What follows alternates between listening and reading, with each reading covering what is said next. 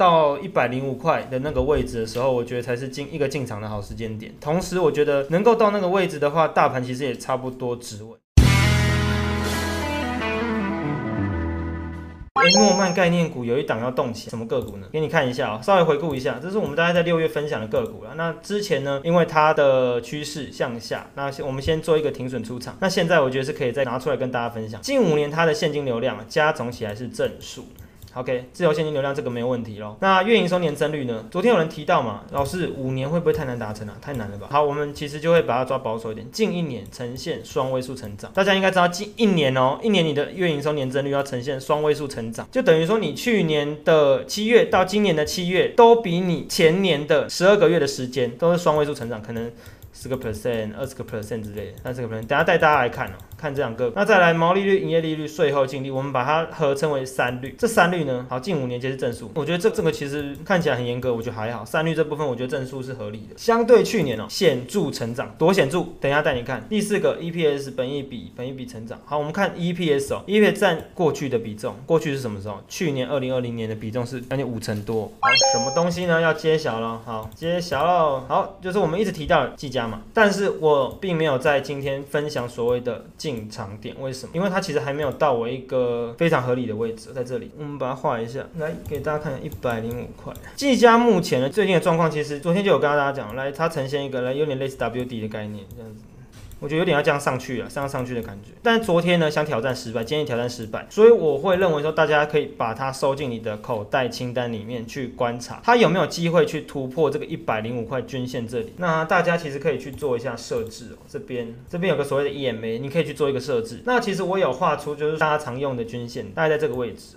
站在这里，大概一百一十块这里，所以呢，我认为现在做法有两。第一个，如果说你现在就很想进场的话，我会保守推荐当天的收盘价达到一百零五块之后，隔天我觉得是可以去尝试做一个进场。那第二个呢，你到了一百一十块这个位置就再做进场。会比较稳呐，第二个是比较稳的，第一个的话，我觉得就是你可以去尝试做一个试单。那在没突破之前，你想进场，但是我也是不反对。那我自己的话会比较保守，会抓，我自己还是会抓在一百零五块这个地方再做进场。停损你就守在这个 W 下面嘛，九十五块这里，九十五块这个位置应该没问题，大概十块钱的位置，我觉得你就是抓一个十块钱停损，那我觉得换上面的这个空间，这概念大概就是说上面二十五块的空间，你下面就是十块钱的空间去给大家去洗。这边计价给大家做一个参考分享。好，大家。对技嘉应该就没问题了吧？好像最近都在讲它，应该大家都有心有灵犀一点通了。Claudia 说：“请问老师，研究技嘉的时候有看到五月初？哦哦，我知道那个当时在分享，我有看到这件事情，入华事件。老师觉得这样的新闻会怎么影响股价，跟影响多久呢？技嘉五月我看一下，像是这里嘛，这边洗洗上来，所以说大概是这个位置，反而是这一段跳空的样子。然后当时那个又遇到那 COVID 的那一天的事件，让技嘉这样跳空。那我会觉得当时的这个事件是一个类似消息面的冲击，虽然说它不上。价计价的商品，但是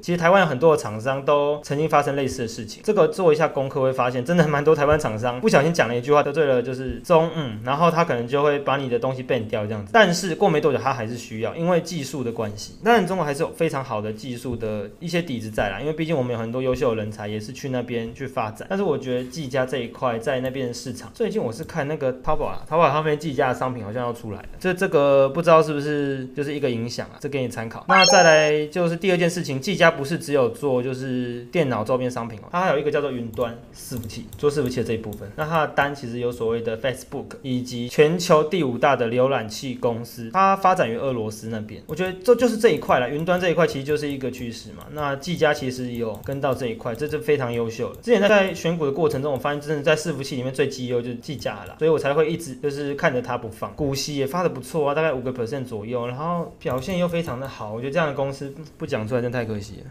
刚刚要跟你们讲计价的细节哦，这样他不能把它忘记。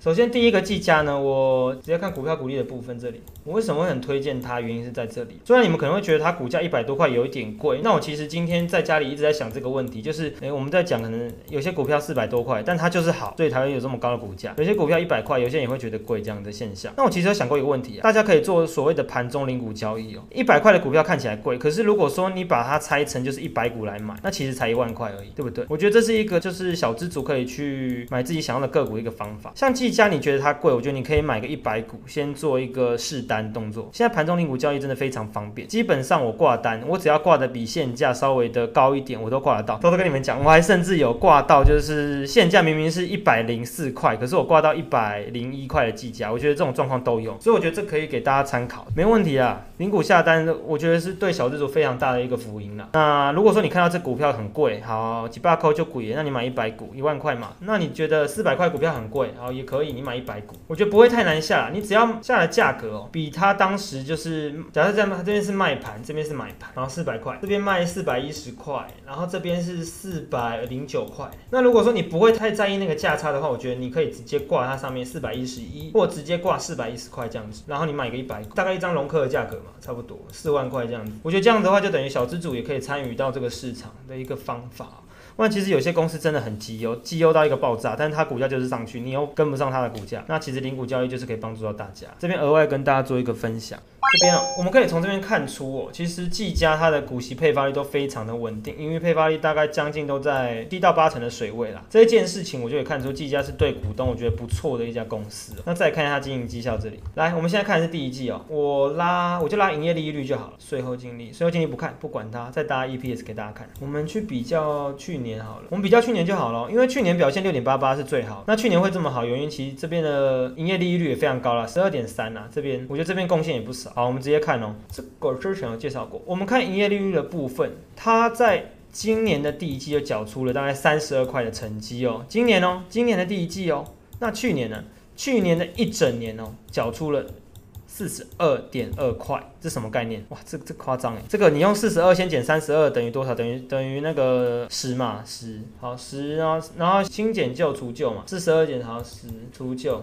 其实你这样抓一抓就知道，哦，光计价啊，光计价第一季所缴出来表现都大大概占了那个去年的营业利率的将近五到六成诶，光是那个营业利率的部分就这么高了，五到六成的比例了。第一季哦，第一季还是淡季哦，淡季哦，第三季才是它的旺季。还有一件事哦，第二季还没出来，第二季出来跟你讲，直接吊打个去年成绩了。好，再来看 EPS 的部分 EPS 的部分这边是四点三四哦，EPS 四点三四，在这左边这里哦，第一季缴出一点三四，去年最高好六点八八，哇，这占占多少比例？真是吓死人呢！哇，这个这个减这个加减一减哦，大概等于二。点四嘛，这样算一算，占大概占了大概六成的比重。要想哦，今天的光是技嘉光第一季的营业利率跟它的 EPS 的那个缴出来的成绩就已经是去年的六成，所以说它今年第二季我觉得就已经可以超越去年一整个股本。所以它现在这个价格，嗯，大大家其实看应该就知道真的不贵，真的不贵。只是现在就是当时的资金就不在他身上，所以他甚至跌破了就是所谓的三位数。说真的难为他了啦，难为他了啦。真的有赚钱的公司，然后被杀成这样子，看到低于三位数，我觉得就是我记得之前有听到，就有人有讲笑话说，就是低于三位数直接闭着眼睛买那种概念，记下就好东西嘛。对，大这个可以大家可以去关注。那不要想说买了就马上飙，给他点时间去磨嘛。第三季的时间七月到九月，给他慢慢磨，慢慢好。我觉得会还大家一个公道。啊，每月营收没带你们看呢，我刚讲这个就你看每月营收，三月嘛，三月刚好就是看一下这里年增率，这边我其实只会看年增率。哇，它比我想象还夸张哎，它就只有二零二零年三月这边好，这边是有增加，可是它相对于二零一九年的三月是稍微的负成长，可是其他时间都双位数，很恐怖啊，很恐怖。这这个就讲到这边了。一听我们直播就会知道双位数很恐怖了，连六月份这个淡季都缴出第六高成绩，真的不差啦。然后现金流量的部分，我觉得也很充足。现金流量这里给大家最后再看一下，你看季家这边，二零二零年六十八点一，好，二零一八年是负四十二点八，好，你把二零一六年到二零二零年全部做一个加总，其实它是大于一的。那从这件事情可以看出，自由现金流量大于一，那它未来要再做所谓的再投资的话，就不用去担心要去借钱等等的一些状况，对他来说资金充裕嘛，就不用去烦恼这件事情。季家蛮好的，真的非常好。OK，这边推荐给大家。现阶段的技嘉的话，就前面有提到嘛，到一百零五块的那个位置的时候，我觉得才是进一个进场的好时间点。同时，我觉得能够到那个位置的话，大盘其实也差不多止稳。那当然，明天有可能技嘉就是直接诶到一百零五块这个位置。那这边的话，我觉得就可可以看大家的大家自己的资金控管。如果说你现在正手中没有一个标的在的话，我觉得去入手技嘉，我觉得是 OK 的，这没问题。买零股、一百股、一百股、五十股、五十股这样买都 OK。那如果你现在手中部位太多，你有七八档、九到十档的话，我觉得不不要了，我们汤安内了，这样压力太大了。我觉得这就跟巴菲特讲的一个故事一样，我觉得股市就很像棒球场。今天你在棒球场上，然后人家把球丢过来了，那你有时候一定要挥棒嘛。你今天给你来了就是两好三坏，你最后一球一定要挥，你不挥出去就被三振了。